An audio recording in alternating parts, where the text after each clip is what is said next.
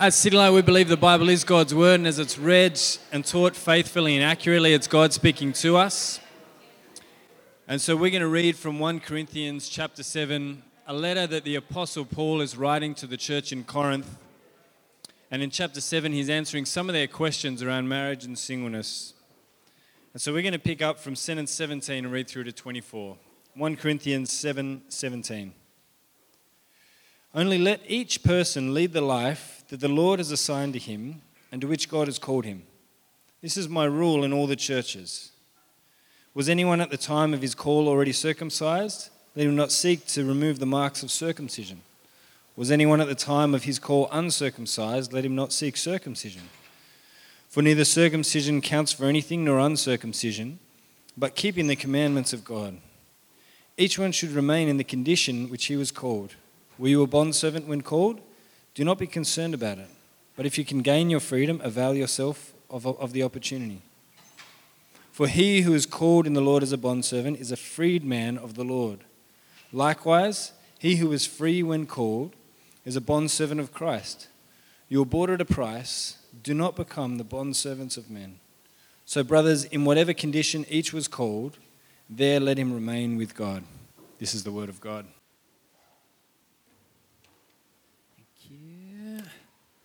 All right. Hi, everyone. Welcome. If I haven't met you before, I'm Cam. I'm normally at 4 p.m., and it's great to be here, back and see a lot of you. I'm one of the elders here at City Light, and this is the final talk on our series on sex, gravity, and the glory of God. And speaking of gravity, the world, we celebrated the moon landing last week. Do you like that transition? That was a tidy transition. My Paul community group has to endure those. But it's been 50 years since the moon landing. And in those 50 years, culture has changed massively, particularly with the influence of the sexual revolution. Expectations on relationships have shifted. And as Jez has been showing us over the last 3 weeks, that we live in this zero-gravity culture where things are progressively being pulled apart, and there's little that unites people, and there's uncertainty about what is good in relationships. And if you haven't listened to those talks, please do. They're great and will be fruitful for your life. But the question for us today is, can the single life be worthy in a culture that says you are unfulfilled without a sexual partner or experiencing sexual intimacy? And as Jez said, before you switch off, if you are married, it is important for you to still hear this because singleness is something that you will most likely deal with if you're married or not.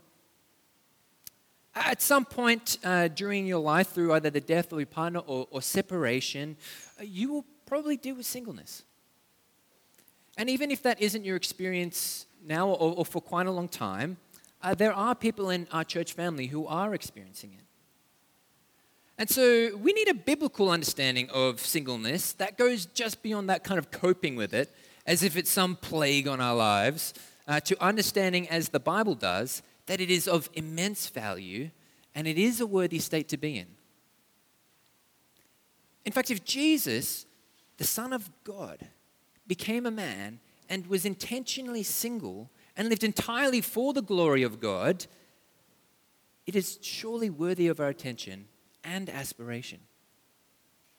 And so I want you to leave here this morning excited and encouraged, but I also want you to leave here understood and heard and seen some of the challenges that singles face, and I want you to leave fed by how the Bible has an answer for these challenges, and it does. And today we're going to be looking at how the Bible says, and a couple on the string, that singleness is the anti-cultural script. Everyone, that's all right. That singleness brings intimacy with church family. Oh, there we are. Great. And that it is meaningful to your witness. And so before we get into it, I'm going to pray. So will you pray with me? Father, thank you that we can be here. Thank you that we are a church family. Thank you that we can look at your word now and see what you have to say and see that there is a different script that you have written, that you had a plan for all eternity, and that there are many ways in which you call us to live out our lives to your glory. And so we pray now that wherever we're at, that we would see Jesus clearly, see that he loves us dearly, and that our lives are called to bring you glory. It's in his name we pray. Amen. Well, it would be fair to say that one of the biggest challenges in a talk on singleness is that the progression, as Jez mentioned, that from singleness to dating to marriage and to family is a script that our culture kind of projects in everything. And it's one that the church has picked up over the years and probably unhealthily exalted as the way the Christian life is to be, as Claire was saying. Now, there's nothing kind of wrong with this, you know, in that this is a great thing. Many people have gone dating to married, have family. That is awesome. There are blessings in marriage. We love that here. But setting it as the example of how to conduct life is perhaps an unhelpful and unbiblical way of thinking. And for many, this isn't the path that they will experience. It's particularly challenging and unhelpful for our same-sex attracted brothers and sisters in Christ that wrestle with this idea of and questions around marriage and relationships. And you may have heard something along the lines of this, of encouragement, of you need to hold on to the truths of the gospel in your season of singleness, or something to that effect, your season of singleness. I let it slip all the time with this. And I think it's somewhat of an unhelpful or unintentional way of being unhelpful, because it sets up this idea of the progression of seasons. So you have... When you think of seasons, you have summer, then you have autumn, then you have winter, then you have spring. You think change. And I think it's somewhat unhelpful because for many people, singleness is something that won't change. And for many, it is a brilliant thing not to change. But, you know, for a lot of us, if we're honest, we look at it, the singleness script, and it seems pretty unappealing. You might be thinking that, no, I don't want that to be my experience in life.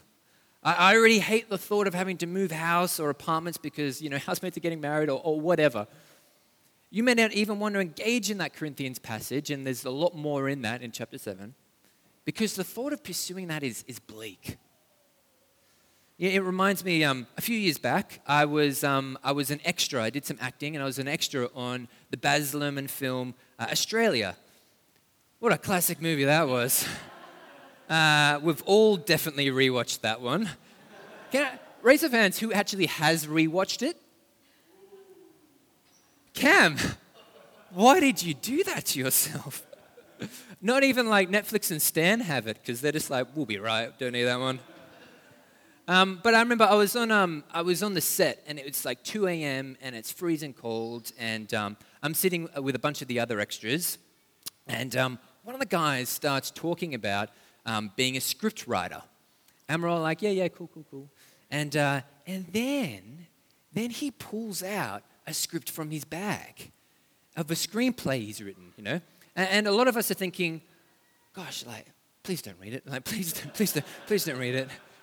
He did a little bit. But more importantly, he said that he's actually going to go up to Baz Luhrmann and hand him the script.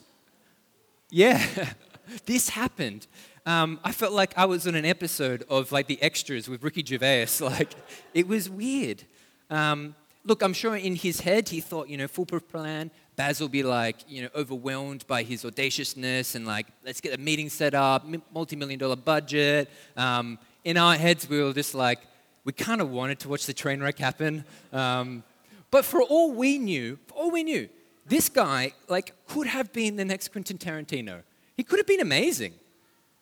But we didn't even give him a second. And neither did Baz. Because our usual way of thinking and process suggests, like, you just don't do that. For me to suggest now that the Bible says singleness is a script worth reading amongst this culture that idolizes sexual intimacy and marriage, I'm a bit like that guy. You're unsure if it's worth reading, unsure if you'd even entertain the idea. And it is understandable why. our culture has effectively positioned singles out of a desirable life path.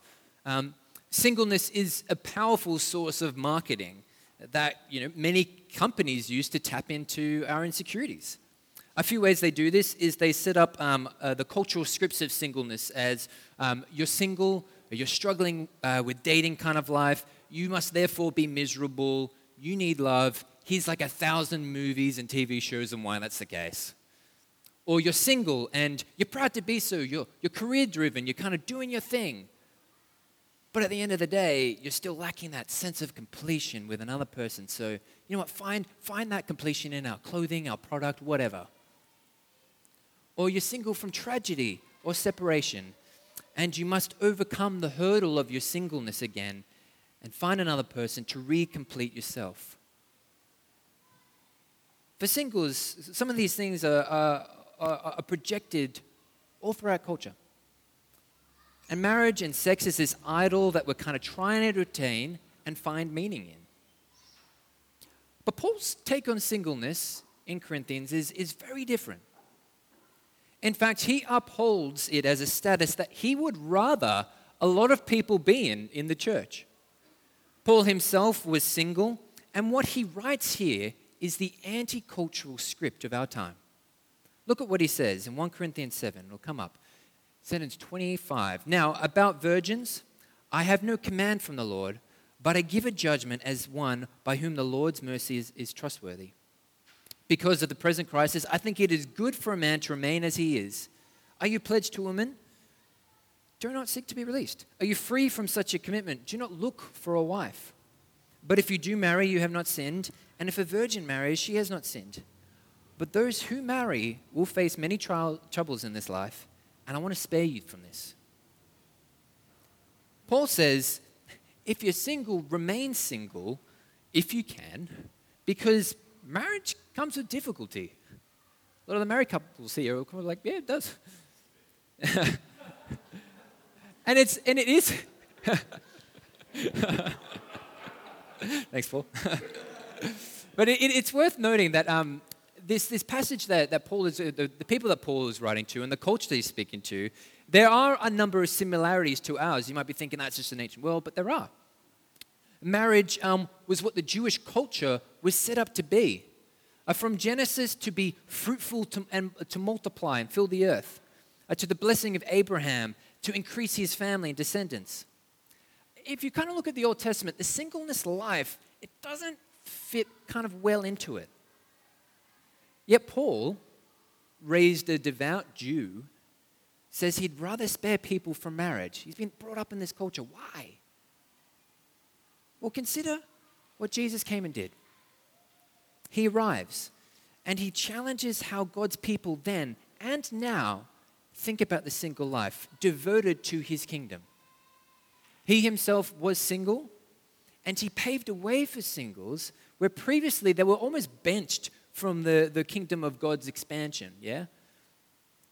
And so what happens is we read in Matthew 19, Jesus, he has an encounter with the Pharisees, and here Jesus spoke of those who embraced their singleness for the glory of God. And he calls them, it'll come up, eunuchs who have made themselves eunuchs for the sake of the kingdom of heaven. Matthew 19. Jesus does something unusual here. He makes up this category of voluntary eunuchs. And if you're unfamiliar what a eunuch is, they are men who have kind of been castrated. And Jesus is saying here, not necessarily that they have castrated themselves, but by remaining single, have done that in refraining from sexual activity. Now this is extremely counter to what Jewish culture saw with the command to go forth and multiply in marriage as the primary command. Marriage and having kids was how God's people grew. Sex was and is today a great thing that God has created to be experienced in marriage. And yet Jesus changes even this. And he presents the anti-cultural script to say, you can be single, celibate, and what an honor that is to conduct the work of God through your singleness. And this is the idea that Paul sets up to the church. He goes on to say, he says, come up on the screen, I would like you to be free from concern. An unmarried man is concerned about the Lord's affair, how he can please the Lord. But a married man is concerned about the affairs of this world, how he can please his wife, and his interests are divided.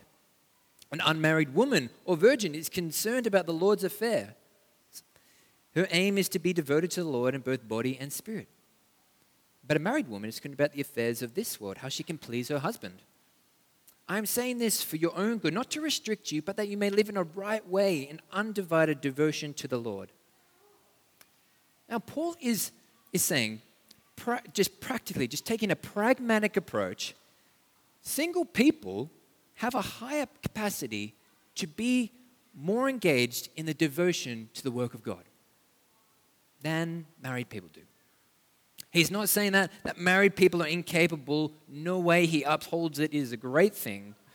And rightly so, married people should care about their marriage. They should love their spouse. They should love their kids. That is a right thing, and it brings God glory. But Paul says if you need to get married because you cannot exercise self-control, then marry. Like, that's okay.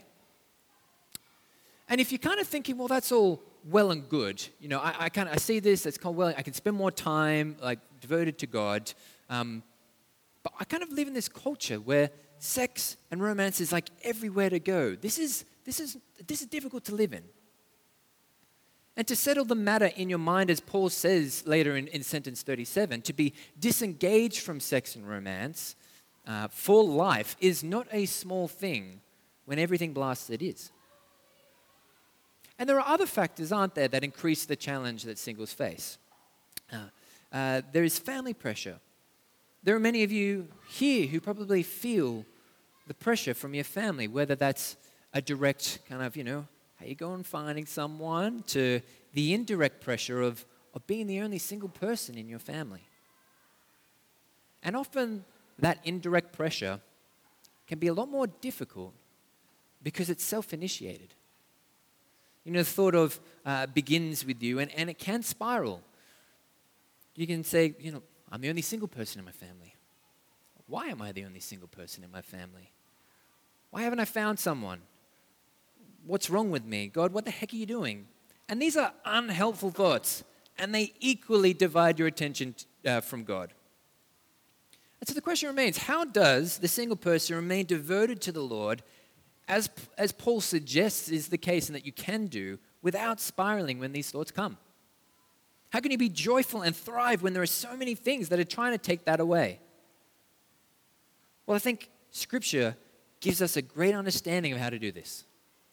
And that is intimacy with the church family.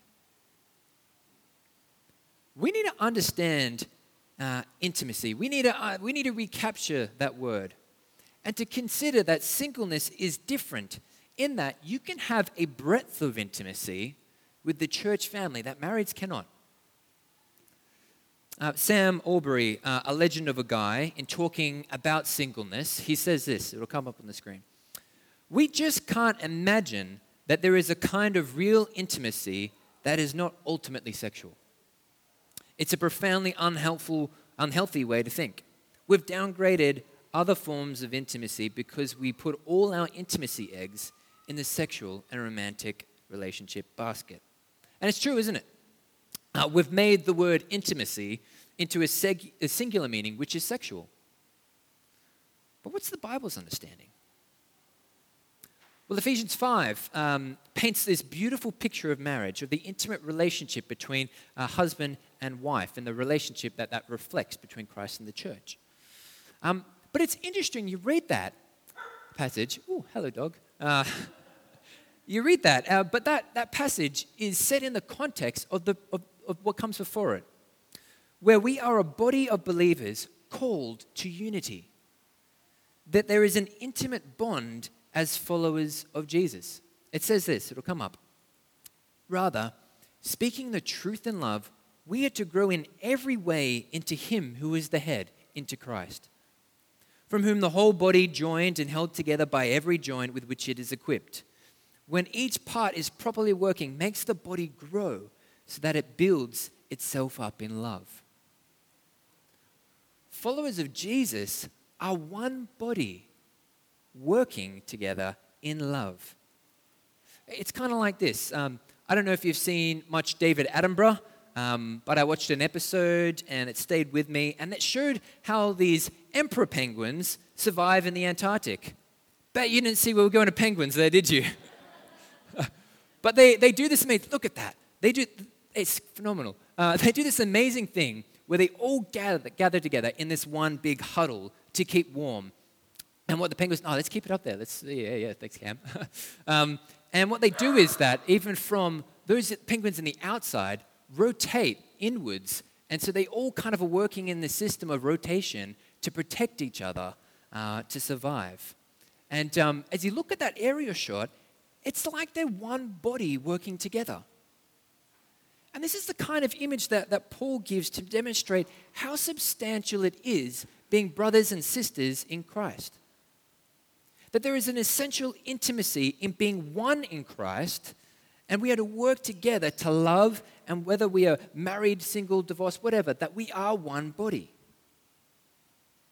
That there is a familiarity among believers that is unique and is precious and it is intimate. But even within this one body, there is a difference in intimacy between marriage and singleness. It can be probably put like this. And to clarify, these are both good. In marriage, there is a depth of intimacy and relational union that singles cannot experience, and rightly so. There is a depth that is representative of the image of Christ in the church that is kept from marriage. It is unique in this way. It points us to that relationship. However, singleness can have a breadth of intimacy through friendship that and presence that marrieds cannot. Now, this isn't to say that marrieds can't have lots of friends. Of course not. They do, and they should. But the flexibility of life that Paul talks of is the one that allows for this breadth of intimacy for significant, intimate relationships to serve the body of Christ as we have been called into. There is just a higher availability for you to get to know and care for others. You can care for the widows. You can care for the orphans. And what a God-glorifying thing that is. You know, a few weeks ago, I was on holidays, and Jez gave me a call to help move his washing machine with him. And I said, when do you want to move it? And he said, whenever. I said, I can be there in 20 minutes. He said, great. I put on some work-appropriate pants. Off I went. Done. End of story. That's all it took. I didn't need to contact anyone. I didn't need to look after anyone. I could just go. You know, last year I went to China and I visited my brother who'd been living there for 2 years. I booked a flight. I was there 2 weeks later. I could spend quality time with him and my sister-in-law.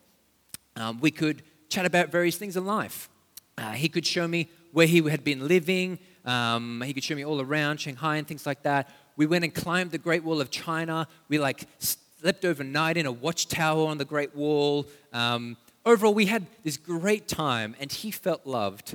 I came back to Australia like a week and a half later, and that was that. Life just continued on. That's the story. Over 5 years ago, I went to the UK and I saw my family. I then, on the way back, I went to Italy and I visited the Edwards, who are the missionaries that we support here, who are now going to Ireland, but long story. But it was a simple process, right? All I needed was my luggage and me, and off I went. I spent some time with them, and I could help them out in a difficult transition and situation they were in. And I know these examples, you're probably thinking like, hey, you know, you're single and you're just free. That's the kind of, you know, go nuts life. I just want to encourage you to not forget that these are good things. It is good to have this level of freedom and to use it to love others. It doesn't mean to waste away your kind of time on holidays and travel overseas and all that. But we shouldn't minimize the capacity that singles have to be present with others in a way that families just can't. Jesus himself was accused of being a glutton and a drunkard because of how much time he spent with people just hanging out with them and eating. Jesus used his singleness and freedoms to bless those people around him. The other week, a few from my missional community group, we were saying farewell to one of our brothers, Tim Atkins, who has gone over to be part of a church in Germany now. Again, single. He could just do that, up and go. And we could just stay out longer because we didn't need to come back to kids.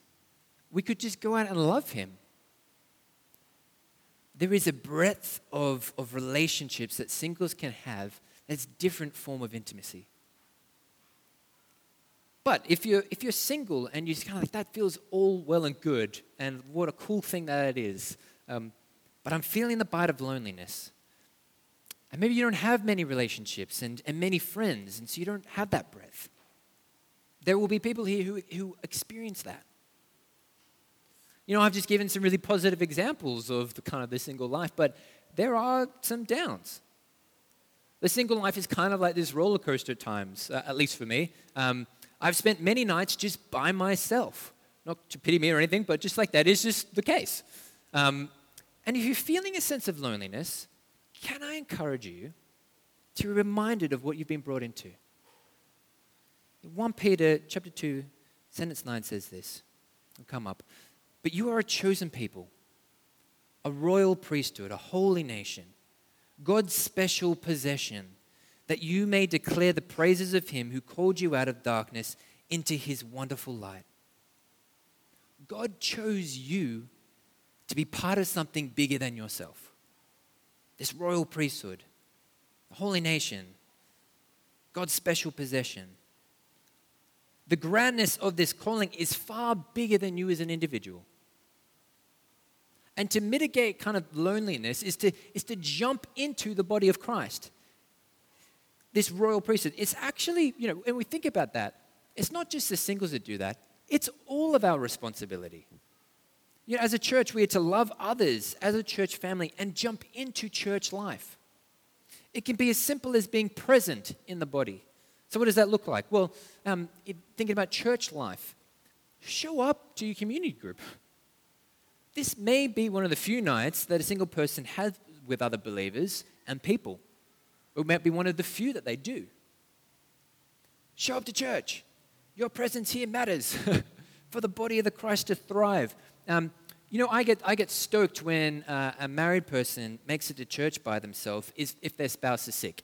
Not like severely, just, you know, like a cold or something. Not because I think ill of the other person, but it shows a devotion to the body of Christ that goes beyond their marriage. So married, so be wise when you decide not to come to church because of your spouse. It impacts the body. For families, involve singles in your family life.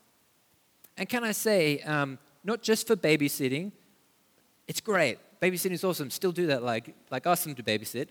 But involve them at other times that values them more than just their service. Your family will be blessed by their presence. But also, this is the kicker, in doing so, you are teaching your children what it means to be part of the family of God. That though they don't share the same bloodline as them, that through the blood of Christ that they are family. What a significant thing to teach your children. Another thing is that we need to consider is holidays. If you haven't been single for a while, you need to know that even going on holidays, it can actually be pretty challenging. As you get older, you kind of move away from those uni holidays where everyone's on the same kind of holiday break time, and then you start working, and then people have families, and so then kind of coordinating your calendar with the others and making sure you have enough leave balance with others and, you know, putting that all in a calendar can be hard. I've been blessed with many great friends. The other week, Jono and Andy, who are a married couple at 4 p.m., we went to the Hunter Valley, and it was awesome. We had a great time. It was interesting, though. Some of the reactions, when I told people we were heading away together, they were like, oh, it's a bit weird, isn't it? But they blessed me with their time, and I hope I did vice versa, that I blessed them. But we're family, and families holiday together. But while these things are great of great help in ensuring that the body of Christ thrives and that we are being one body and united, and there's so much more to it than that, of most value in your singleness, to thrive most is to understand and hold on to your identity. You are not single first. You are a follower of Jesus first. You are secure in his love. He will never let you go. Life doesn't begin at marriage. You have been given new life already through Christ. If marriage is an idol for you, can I encourage you to not let it take you down, to not let it sideline you from activity? Because being single can have a meaningful impact in witnessing the gospel to others as you hold on to your identity. And so a litmus test to seeing how you're tracking with this would be to ask yourself, would others look at your life, single, and be astounded by your joy in God? A culture that says marriage and sex is everything, yet is confounded in you. And there's a lot that you can indicate about the gospel from your actions, how you live, how you spend your money, how you spend your time. This indicates that this life isn't all there is. You know, Paul encourages us elsewhere in that Corinthians passage that the present form of this world is passing away. Marriage is not the goal. It ends. The goal is Jesus. And as 1 Peter 1, sentence 8 says, and it'll come up and scream, though you have not seen him, you love him. Though you do not now see him, you believe in him and rejoice with joy that is inexpressible and filled with glory. How powerful a witness it would be to shift from the normal cultural scripts of singleness to this expression of joy with your identity firmly rooted in Christ. Though you don't even see Christ now, that he is the goal that your life is building towards. Jesus is the roar of the crowd at the end of that race, at the finish line. Jesus is that final brushstroke of a masterpiece that's waiting to dry. He is the goal, he is the race, he is all. If your prayer life is just like, find me a husband, find me a wife, though not bad things, show a disproportionate waiting in light of eternity. The witness of showing you live for eternity and live with Jesus is powerful. If someone asks you how you're finding this singleness, you can say, yeah, it's challenging, but there is so much more to come. When you're over moving house time and time again, you can be sure that your home is not in this earth, it is not in this world, your home is in heaven. You can say that as Lamentations 3, 22 to 23 tells us. It says, the steadfast love of the Lord never ceases. His mercies never come to an end. They are new every morning. Great is your faithfulness. Being married or single has no impact on God's love for you. And you know what? Satan loves it when you forget this. He wants you to believe the lies that you are single because God doesn't love you and there's something wrong with you.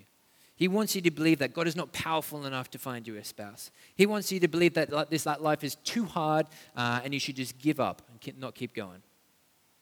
These are the lives that are counter to the truth of the gospel. So please fuel yourself with scripture. See how much wealth there is. Counter these thoughts and show the world that Christ is enough. You know, if you find yourself slipping in this thinking, probably don't listen to Ed Sheeran. Avoid that for a while. Listen to some worship instead. Perhaps put aside the rom-coms for a while. Don't watch How I Met Your Mother. Just avoid that show. Look, I don't know if I'll be single my whole life. But I am now. And it would be a waste of my time and mental energy, and it has, to be obsessing over being married. There have been times when I've definitely felt that, and I've learned from that. I learned that, wow, I'm so secure in Christ and his love. And as I ride the roller coaster, there will be times when I feel low, but those times don't define me. My identity is in another person. Yes, it is, but that person is not of this world. It is Jesus.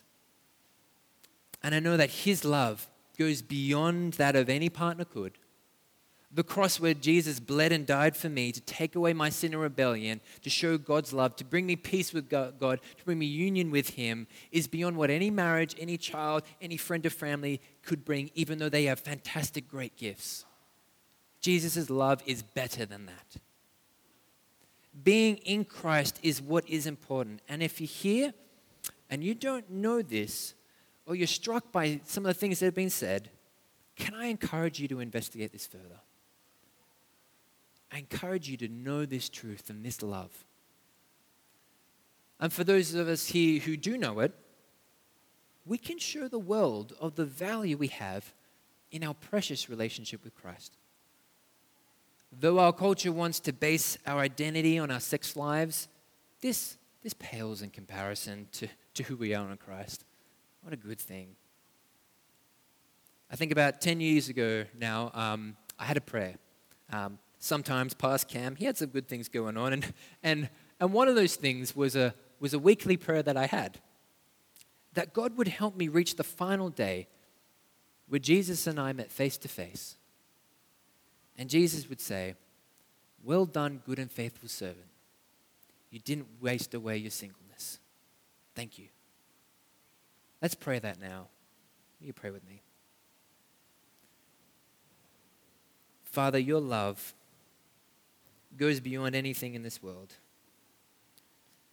Father, you bring us into a family where we can be united, that we are one body in Christ, that Christ is the head. Thank you that you have given us brothers and sisters. Thank you that there are so many people here at different places and times and stages in their life. Thank you that we have children who run around and bring life and joy to our church family. Thank you that there are single people here using their time now to glorify you. And Father, we pray that we would be a church family who honors singleness, that cares for the single people, that uses singleness well to glorify your name and lift it high. We pray that we would be a church that thrives, that we are a church that loves to go out and bring you glory in whatever place that we are at. Father, give us this encouragement. Give us the fuel that we need to go on. Father, we want to do this because we love you and because you have first shown us love. Thank you for all we have in Christ. And it's in His name that we pray. Amen.